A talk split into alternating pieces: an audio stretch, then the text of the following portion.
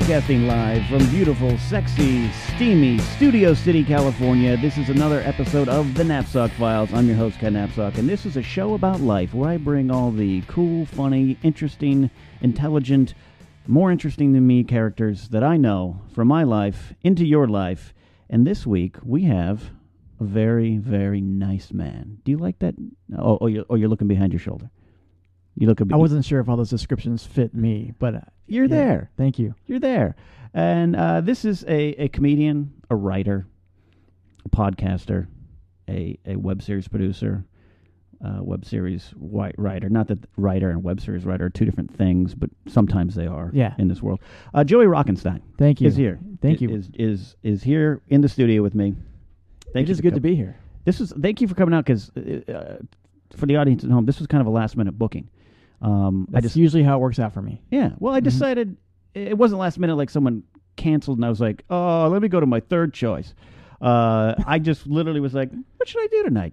I want to talk to uh, I want to talk to Joey. Let's see what Joey's doing. So I'm glad you're here. Thanks Very for coming nice. out, My pleasure. Joey. Uh, we first met. Um, God, when did we first meet? 2000. There's a difference between meeting and then kind of knowing each other. Yes. So those are two different. I remember you at the comedy store in about 2003 in the belly room doing your uh, what would I I would call your signature stand up bit the the Pope phone call Yeah, the confession phone. confession, phone. confession phone. Yes. and so I definitely remembered that before I remembered you and then I think uh, later on about 2005 2006 when I really started doing stand up more regularly and seeing you around the scenes that's when I ran into you right is that about right We saw each other a little bit more often. I would say at the uh, the Room Five type shows. yeah Mark Franco's White Boy Comedy Productions That's presents yes, exactly. live comedy at Room Five And uh, we fit all those descriptions: white boy and comedy. Well- Not Room Five so much, but You you fit the comedy. Yeah. Uh, me not so much at times. And um, you uh, it, it like I said. So that's 2005. New Year 2003. Just maybe last week, I finally r- remembered to say your name right. it, it does. It takes that long though because does. yeah, You were Joey Rockenstein, like like a German Stein. that is correct. The beer stein, The tendency is to say Steen. especially right after I introduce myself to somebody. yeah. and uh, me as a host probably brought you up to the stage 55 consecutive times with the wrong name. Uh, I'd like to publicly apologize for that uh, right now. Um, though there was, I have one great clip. Um, I have like only two or three great clips of my stand up, and one of them you're the host, and um, I, uh, I I say the name your name wrong, and then when you come back up. Uh, after I, I have a great one of my best sets, and then you say my name wrong on purpose. I, I love that, and you got it in there also. it's the least that I could do.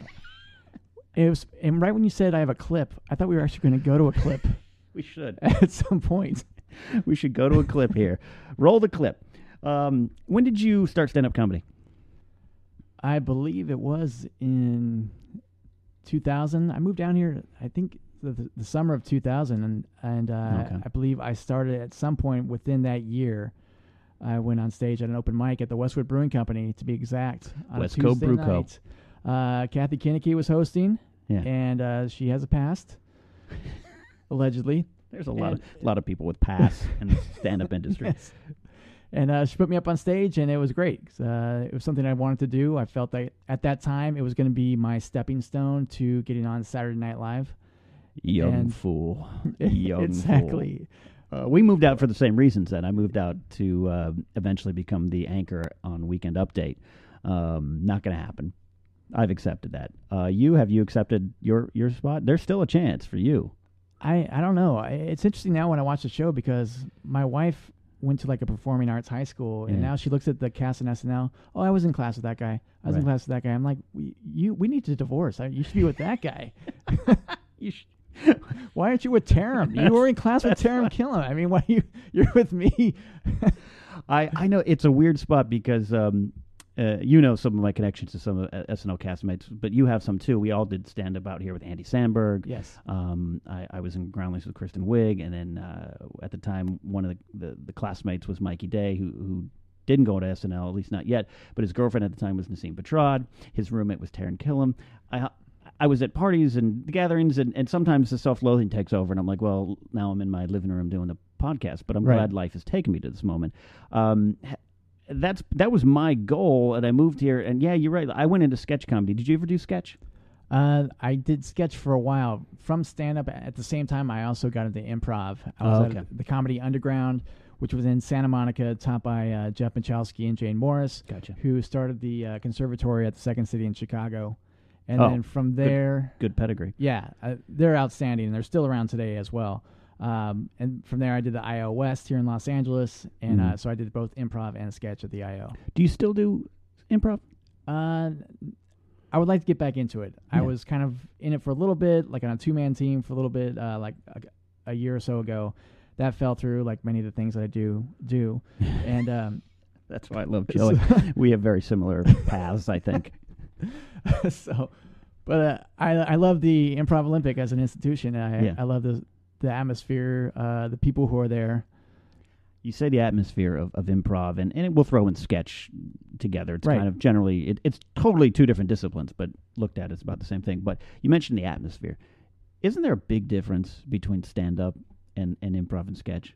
Did you find that too? There is, although they do complement each other. Yeah. Um, but it's interesting you say that because when I first started at the IO, at that time they did not have stand-up comedy at the improv olympic right. and there was quite um, a divided line between mm. stand-ups and improv yeah I, and they, they, didn't accept it for some reason like they didn't yes. think uh, i had not i done uh, i had started sketch and improv down here in la before i did stand-up i started sketch in 98 stand-up in 2000 two, no, 2003, excuse me.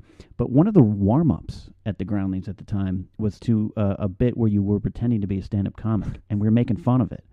So I'd never wanted to do stand up comedy because I was like, no, that was something we made fun of in the sketch world. Yucky yuck. We're Yeah. not doing yuck, yucks. So that, yeah, there was a dividing line. They just felt that um, that stand-ups were selfish. Yeah. and that they weren't giving like they it wasn't like the give and take nature like a, like an improviser like they're so giving and accepting of gifts that you give them um, and then they were ve- quite surprised to find out like i didn't divulge that i was a stand-up comic and Right. then when they found out that i did do stand-up they were so surprised because i was not like what they had thought What or they had been taught There, there was some uh, a lack of tolerance within the comedy Yeah, circles. there really was like a lot of bigotry and, and, and, and vice versa. You know, in stand up, when someone shows up uh, to uh, take a stand up class, and then they're you, you know you hosted uh, many times as well, probably more than me by now. But uh, when you get someone who's like an actor, and not necessarily a successful or famous actor, but just like an actor who's like, oh yeah, I'm trying to stand up. You know, it's like dot dot dot to pad your resume, and Right. you think you can try this. So everything is certainly a, a separate discipline. But incidentally uh, those people are the ones who are booking the improv on a regular basis and not me they know comedy. Yeah, right Um, I, I found too though when I when I transitioned uh, when I say transitioned I when I got voted and thrown out of the sketch world uh, and I was kind of burnt out and done with it and, and my friends uh, Peter Sprite and Brian Keith Etheridge were like you need you need to go to stand up and then uh, my teacher at the time Karen Maruyama was like you need to go to stand up because I want to hear your point of view on things and that unlocked it for me. I was like oh let me try stand up then I got there and I went to the comedy store and that's where you first kind of go and I was like this is not the fun supportive environment that I just came from as competitive as the groundlings were, especially the higher you go into the class structure, um, it's still supportive, and you still form solid friendships, and you all want to succeed. And then you get to stand up, and it's like, who the hell are you? yeah You you you, you know, ah, it was cold. It's Did like you- a it's one man ship, and uh, there's really no crew Yeah. to support you. Even if you have people that you would hang out with in stand up, like you're still competing with them in some Yeah. instances. I mean, even if it's like a completely different, like if it, if I'm I'm someone who's more like of a Seinfeldian type, Yeah. comic, I would say maybe. And if I'm even if it's someone who's a prop comic, I'm still like, oh, he better not be funnier than I am, or else I'm going to have an issue with that guy. I think we all have the tendency. It's very rare. Like someone, and there's now we're getting to the point where some of our old, um, you know, colleagues are on TV shows or getting TV shows, and the and it's so funny. The instinct is to be like, oh, th- they weren't that funny. and over the last couple of years, and I think you and I are on the same page here. We've had these discussions over the last couple of years. I've tried to change my brain to kind of be more like instead of "Ugh, they don't deserve that to like, well, good for them. They worked hard. And a lot of these people, they work harder than than the person next to them to Right. get to that spot. Maybe Right. they aren't the funniest, but what does that really get you sometimes? Um, so I, I, do you find yourself doing that too now, trying to be more supportive? Yeah, and it is hard too. I mean, it's a very cognitive behavioral way that you have to like approach it. You, like you really do have to fake support them. and be like, "Oh, good for them." You know, I'm glad you won Last Comic Standing after doing it for three years. So I mean, come on. I mean, wh- why wouldn't you be happy for them? I mean, it just eventually the negative energy starts to chew you up. it and- really does. And I found though, I found though with with um, here's what happens. I've as you know, uh, I've retired from stand up at least two or three times. I find that every time that I retired, quote unquote, it's because I usually had a girlfriend or had started a new relationship, and a lot of negativity was gone out of my life. And Right. so I was like, oh, I don't need stand up right now. and I guess it's a bad comment on the uh, on the industry. Uh, but you are generally a. am I wrong though? No, it's that's true though. I mean, it, yeah, I don't know. It's just, you do kind of fall off and you come back in. I mean, that's pretty normal, I think, for a lot of people. A lot of people kind of have that sort of like um, can't think of that. This, what sports figure retired a lot and then kept coming back and playing more. Oh, Brett Favre. Yeah, Yeah. exactly. Um, but I mean, you you do you, you stand up something that you can keep you can come back to and, Yeah. and pick it up and not be too far behind Right. uh, from where you stop when you stop doing it. I found a couple times upon return, um, I kind of was, uh, I don't want to say use the word better, but I was more calm and relaxed and on a better direction as a performer on stage. It's like you kind of step back for a while and you're like, ah, I think I kind of get an angle on how to Right. do this. I remember Uh, the last time that you did uh, Lydia, I think Gomez's show up yes, in and- Oxnard. And, Crazy Randall up in yeah, Oxnard, yeah. And they had said, or Lou had said that you hadn't done stand up in a while, and you just went up there and just crushed it. And I was Yeah. there a week after you, and she actually commented on that and said that you had just Oh, like gone yeah. up there and just killed it.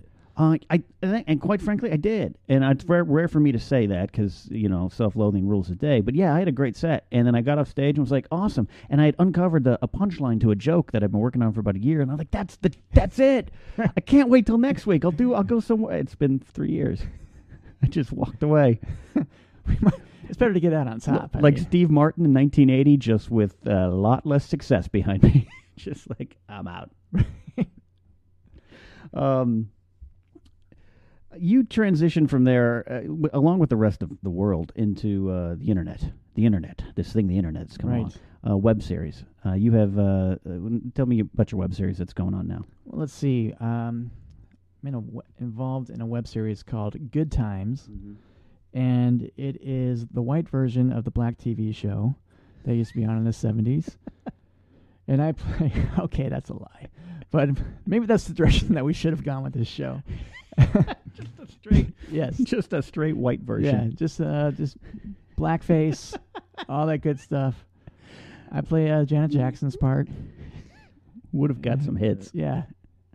No, it's uh it's uh my, my wife and her friend wrote the show called Mhm. Good Times and it's basically uh write what you know and they did. It's about Mhm. a restaurant and all the uh the coworkers and customers and crazy Yeah. things that going on in a restaurant from a day-to-day basis. So it's basically a restaurant comedy and I played the manager and it's basically an amalgam of all the managers I have worked for throughout my illustrious uh, service industry career. And yeah, it's a Good Times web series. It's up on YouTube. And uh, and it's been in a couple uh, little contests or festivals. Yes, we actually we were in the HollyWeb Festival. That was about three weeks ago, Oh, I see what they did there. and it was uh, actually outstanding. Whereas it's uh, one of those few times I'm like, hey, you know, we did a good did a good job here. This is something to be proud of because uh, Right. they didn't take everybody. There was a lot of other great shows in this festival as well as ours, and this is a commu- this was almost like an improv community because everybody Right. at this festival were so supportive of each other That's and great. especially of all people, the Canadians. Like there were so many Canadians at this festival. It was like Jesus. Like did they just unlock the border and just like come on in? the Canadians, they they know the web. Right? They got the web. They are web essentialists. They got the web down. Um, you you mentioned something I want to get into here. You you uh, it was your wife's co-creation, and then you had to work. I mean, you you produced it as Yes, well. I did. Uh, it wasn't like you just showed up and read lines, and she was like, "Honey, get over there, hit your mark." Um, you guys worked on it all together. Can I ask? Can I ask the big question? How was it working with your wife on a production like this? Because some Uh, people are great at it. Some people, you know, you don't date anyone in the workplace. Well, it's kind of the workplace. Now you're married to one of them. Um, It How did was, that work? It was definitely the workplace, and I, I, I mean, I can honestly say that my wife and I work extremely well together, oh, great. and it's something that we definitely notice, but uh, it's also something that other people have told us that Yeah. we're uh, like we're really funny together.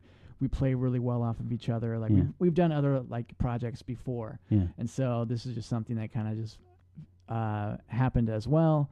And uh, yeah, like I, I fell into the producer role because uh, actually my wife and her friend fired one of the directors and one of the producers. So uh, I didn't want to get fired for my part, so I thought I should just step in and help out. You should help.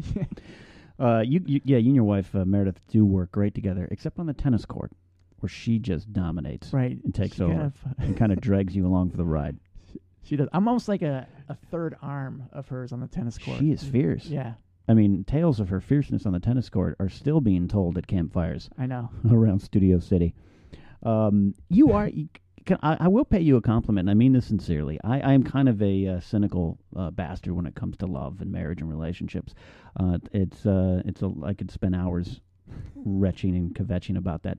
Uh, I got to say, you and Meredith are one of those couples that I'm not saying it's all perfect and it's all not it not without its hard work like any marriage or relationship is. But yeah, you guys make it work. You Thank look you. at you look at uh, across the table at you guys and you go, ah, now I see the benefits of a marriage. Now I see the benefits of a long term commitment when you find your partner, and I, I mean that sincerely. That's nice. Yeah, I mean, what can I say? I, I definitely lucked out with her, yeah. and um, Trust me, folks, he Right. did. If you see Joey compared to her, yeah. I I'm definitely uh, pale in comparison, and I literally pale in Oh, comparison actually. to anybody really. But uh, yeah, she w- she's great. I lucked out. Um, we definitely complement each other really well. you do, and, y- and your wedding was great too. Thanks for the invite. Of course. I, I mean, it was a couple years ago now, but I, uh, uh, Lou and I, Lou Santini, uh, uh, my roommate here, um, we we still compare all other weddings foodless to what you guys provided. You really set the standard high for all the weddings to come in my life. We did, and I'll Yeah. give credit to my uh, my now father-in-law with that because at the tasting we actually had uh, some different items on the menu, and then after tasting, I'm like, we're gonna go with this, and the next thing the next date, nope, we're going with the lobster. That's fine with me. It was uh, it was uh, in Malibu, overlooking the ocean. Of course, uh, we had with steak and lobster and beautiful people all around us. Uh, you you got you got a good looking family and in laws and, and cousins of cousins of cousins. Yeah. Uh, it was a it was a great fun time and a great wedding, and uh, um, I'm so glad to so glad to look across at a friend and, and I can confidently say, um, these guys got it. And and and again, not no marriage is perfect, and no marriage is without its hard work. Uh, and and in this in this town, right. this town of Hollywood, uh, it's great to see you guys as a couple working, and then as as professionals working together. And, and where do you guys go from here? Do you form a little power team and take over Hollywood? What do you do? I mean, ideally, I think uh, we would love to do that. Yeah. We have like other projects that we're having or that are tr- we're trying to pitch, Yeah. um, like to uh, other networks, like another web series that we have that's Right. actually about uh, an engaged couple planning their upcoming nuptials. It's Mhm. a comedy from the guy's point of view and the girl's point of view, and we're trying to like throw that around to TLC or That's a- great. anybody who actually will listen. Um, Yeah. and but yeah, it's just I, I I find that as I've gotten older, it's once I start listening to what people tell me, the things that I do well, and just start doing those things. Like I never was really a writer up until like uh, I wrote- all my life, but I didn't really listen to like what my mom was telling me. You should write more. You should write more. And then finally, when I wrote more, I, f- I feel like things developed a little bit more for me. And, and the more you write, the more you learn. Yeah. you know, it's a page a day, they say, and, and I've I've fallen off the track. And you and I, uh, we're supposed to work on it- something together, and life just kind of takes me in a different direction because I'm I'm a jerk. Um, so that's still in the hopper. I still I still want to learn to write with you. And um, absolutely, that project though actually uh, I sold for three million dollars. So sorry you didn't get a part of that. I have made a huge mistake.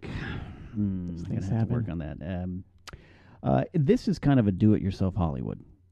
I, I I call it that. it, it certainly is now. It is now. Yeah. and you can get a camera and you can get a, a, a iMovie 11 and you can you know and we you can do stuff. Doesn't necessarily mean it's going to be good, and that's the catch for a lot of people. They're like, "Why? I, I did I did a I vlogged for three minutes about my review on uh, Arrow, and uh, I didn't get any hits." Like, just because you're there doesn't mean it's working. You got to work hard on it. Um, have you kind of taken up, uh, looked at things like I have? I know we've talked about it, but looked at it and said, "All right, I, it's time to do it myself." Absolutely. Um, I feel like you're not even going to get noticed anymore unless you bring something to the table that's already completed. Right. And you brought up so many good points uh, with what Mhm. you just said because one is, especially with the web series that we did with Good Times, Like we didn't want to have something that looked horrible Right. or that I mean that's something that I'm very precise about. Like the production value has to be really has to be there. You can't just take something Yeah. on like your old uh your video cam and ju- Right. and just shoot it and then think that it's going to look good. I, I've gone into great debt over the last couple of months buying equipment that's the right equipment. Yeah. Because I wasted so much time and money and years on buying the next step down. And then you know you can't you can't even uh, you know I produce uh, a comic book review show with Tiffany Smith called Stacked, and she knows her stuff, and she's a very attractive woman who just you know beams on camera. I get one thing wrong in the edit, maybe the lighting messes up something, a pop on the mic, and the YouTube comments just boom boom boom boom boom boom boom boom boom. Yeah, every, everybody's a critic. They're I- expecting perfection. Yeah. The internet is not a place just to slack off and put something up. You, you, like you said, and your good good times web series was very well produced and looked sharp. Um, how much? How much? I I don't want to ask how much money you put into that, but how much? How much time and effort did you go into pre-production? How, how long before you guys shot? Well, let's see. Uh, it was basically about a year since the girls had uh, originally sat down to write the Okay. series, and then from there, uh, if my my memory serves me, like I started helping them write it, and then uh, I think they had people that they had met. Um, so it was like a little bit over a year, like where they where they hired directors and got people on board, and then Right. actually went through and, and hired another director, and then when we got the location down, and oh yeah, and we also did a, an Indiegogo campaign, Oh, that's so right. that took a little bit of the time as well, and, and helped out a lot with with Yeah. some of the slack of uh, I don't want to say I'm a hero, but I, I did contribute to that. yes, you and I do have an autographed uh, copy of the script in my uh, in my room. which uh, we could do dramatic readings of. We could do a total dramatic reading of the Good Time web series. I think it was uh, episode three or two that I, I got. The best one in my mind was was three, right? That's the one I'm saying, right? Like I know it should. It was right. that was the one with the, your your line with the uh, you had the older couple. oh yeah, the birthday. yeah, yeah. I thought that one uh, that one was. Uh, Yeah, that's the one that we uh, we showed at the festival. Oh, so good. that was that was Good. uh, yeah definitely a favorite. But you're definitely Yeah. right on the uh, on the do it yourself Hollywood now Yeah. because I mean you can't even really like approach an agent anymore right. or or anybody for that matter who has like substantial Hollywood credit that you want to be a part of Mhm. and they really want to see something completed. Like you can't really just show them a script. Like they want to see Right. either a trailer for the script or they want to see the entire movie completed Right. before they even give you any money. Say, okay, let's reshoot it. Yeah, the days of uh, I mean, the economy has hit Hollywood too, and there's no productions in L.A. You know, you hear all that stuff, and that stuff's true. I know people on the production side of things and set designers and all that kind of stuff who are losing their houses and they're having to move and they're having because the, the economy, uh, the downturn has hit Hollywood too. So yeah, they're not. This isn't the '90s where you know a, a 1993 action spec script can get uh, two million. Right. Um, yeah, you have to go out and do it. And the internet allows you to do it. The equipment, the, the lower, the lowering of the cost of equipment. Um, certainly, like Patton Oswalt's famous speech is, you know, there's more power in this iPhone than than Orson Welles had. Um, you still have to have the discipline to do it. And um, you know, I, I look at what you guys did with Good Times. I mean, that's a, a year from from script to to shooting. Yeah, that's a lot of work. it is. And um, I don't know. the- I mean, more so I think on the girls because they really made it happen. Mhm. um, I kind of just they would ask me for advice, and I would try to help them out and, and try to, you know, give my you know Mhm. version of uh, the comedy rules to them, stuff that I had learned. How did, how did that go? Uh, How did that go? I mean, it's a funny web series, but there had to be some arguments you lost, right? I lost quite a few of them.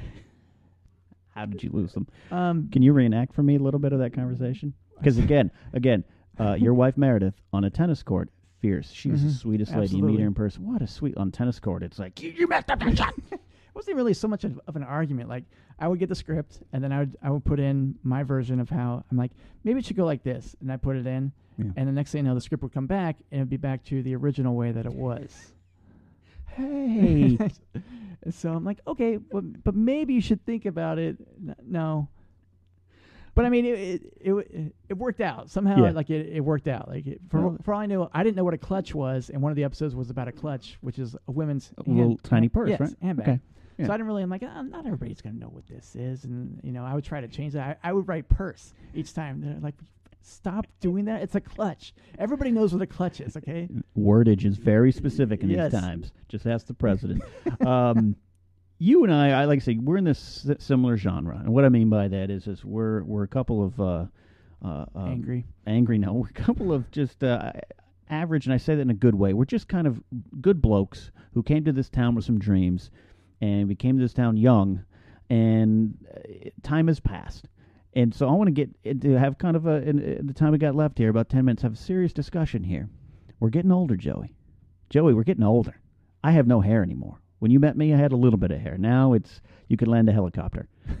You're studying my hair right Yeah. now. Uh, yeah, it's gone. You still got some beautiful locks, my Irish friend. Thanks. Yeah. Um. Do you feel pressure Of course. to succeed? Yeah. I wonder, like, if I had messed up that bad, like during my twenties, if I, Yeah. I'm always, I think about that a lot. Like, if I had- hadn't done gone down this road, Yeah. like if I had just concentrated more on this and like, but I mean, it's so different now too because, uh, in my when I was in my twenties, they didn't have casting director workshops. That Mhm. wasn't the norm. Now, Right. for an actor, like you have to go and participate in casting director workshops if you want to get called in for uh, a co-star role or a guest star role on any show that's on television right now. And when I say casting director workshops, these are workshops that like ca- you pay and casting directors come to do their normal job and have them read the sides from their show with you. What a racket! Yes. And it sounds like such a scam, It does- but does. they don't even put these roles on uh, breakdown services anymore. They will pull from their files from the workshops to call people in. That's a racket. I'm So- calling. I'm calling racket. Right? That's a, you said it right there. You pay them to do their job, exactly. and then maybe it works out for you. But that's Um, how this whole town has has Yeah. completely gone to like the do-it-yourselfer. Yeah. Basically, I paid money to put this project together. To that's some, that's someone else's job Right. to put to produce my show.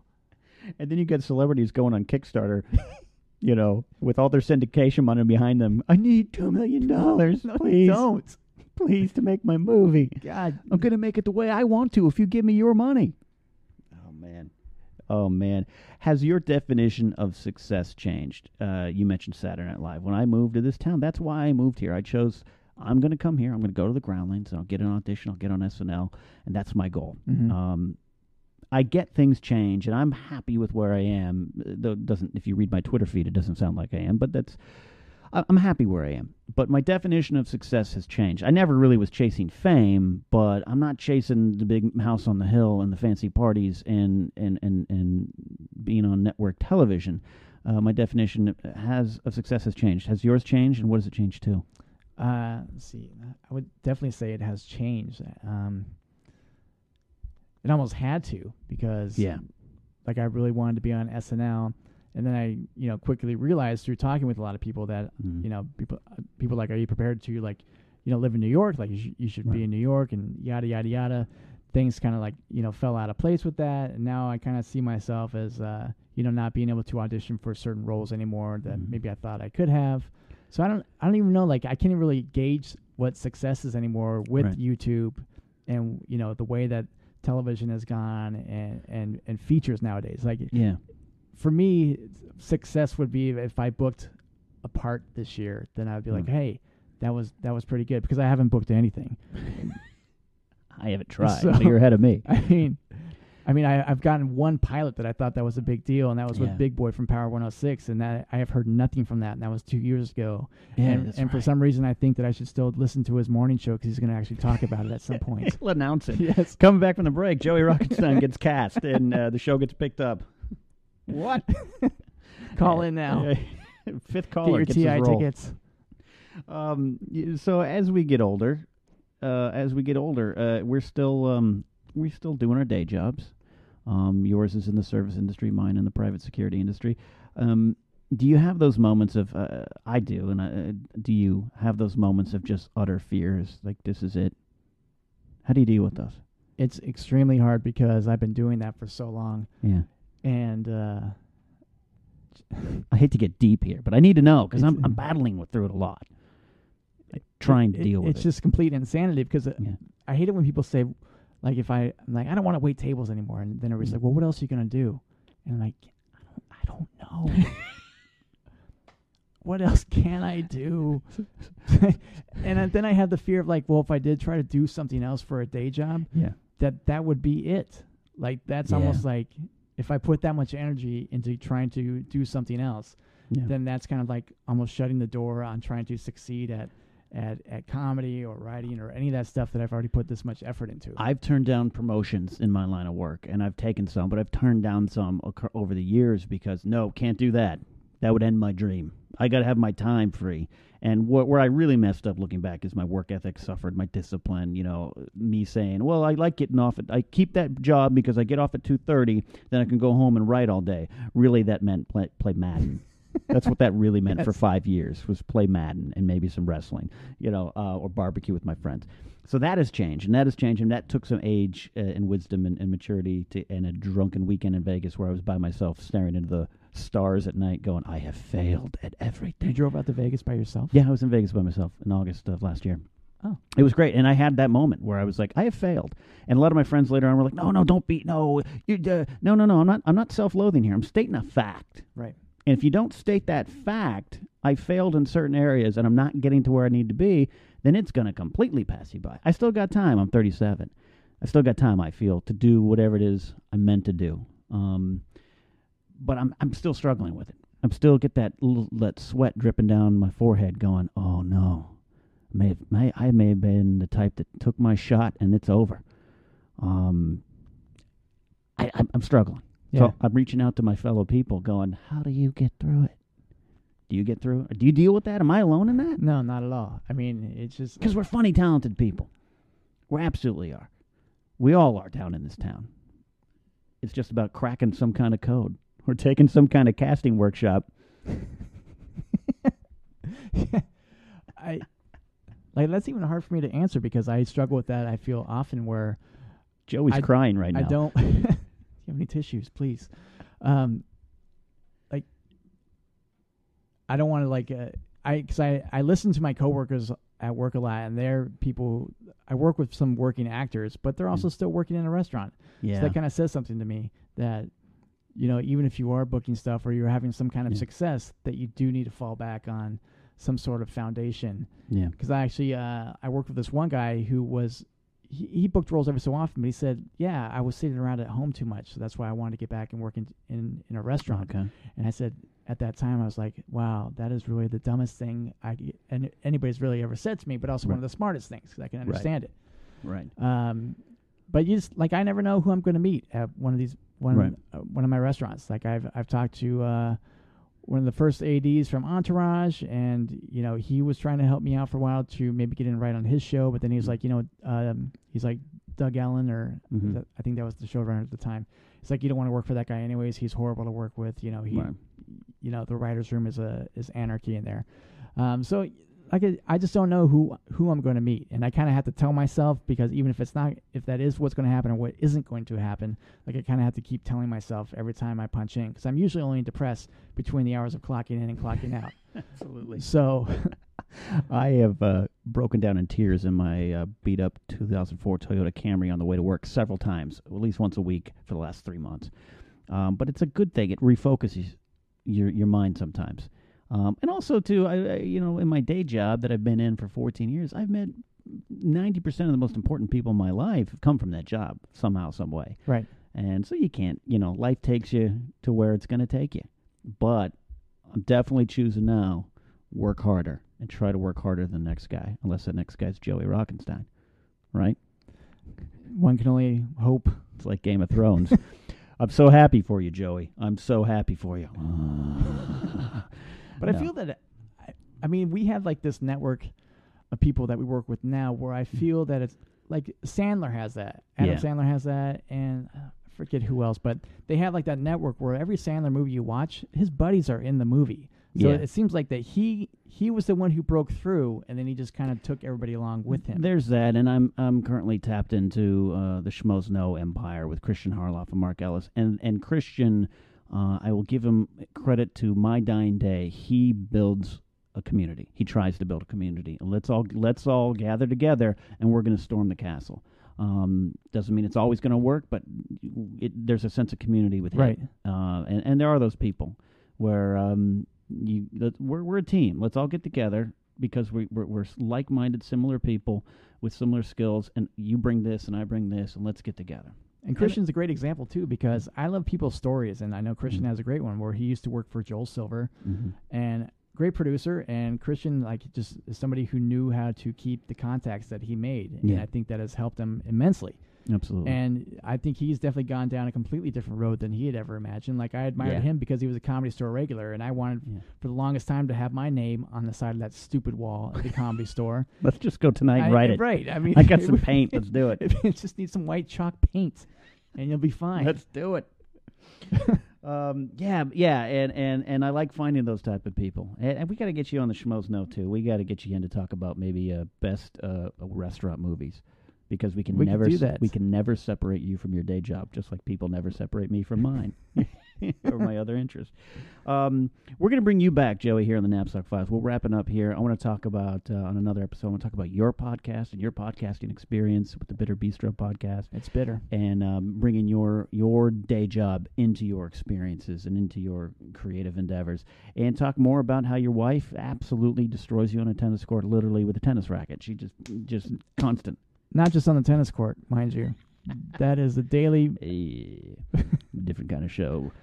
Uh, Joey, thanks for coming by the uh, Napzok File Studios here. This was great. Thank you. Yeah, absolutely. We're going to bring you back, and that is another exciting, exciting issue episode. I always say issue, but it's an episode here, the Napzok Files. Stay tuned. Uh, we're going to have a lot more to come uh, in, pr- uh, in upcoming episodes with people who are, are very interesting because I myself am boring. I'm Ken Napzok. That's the Napzok Files. We'll see you next time.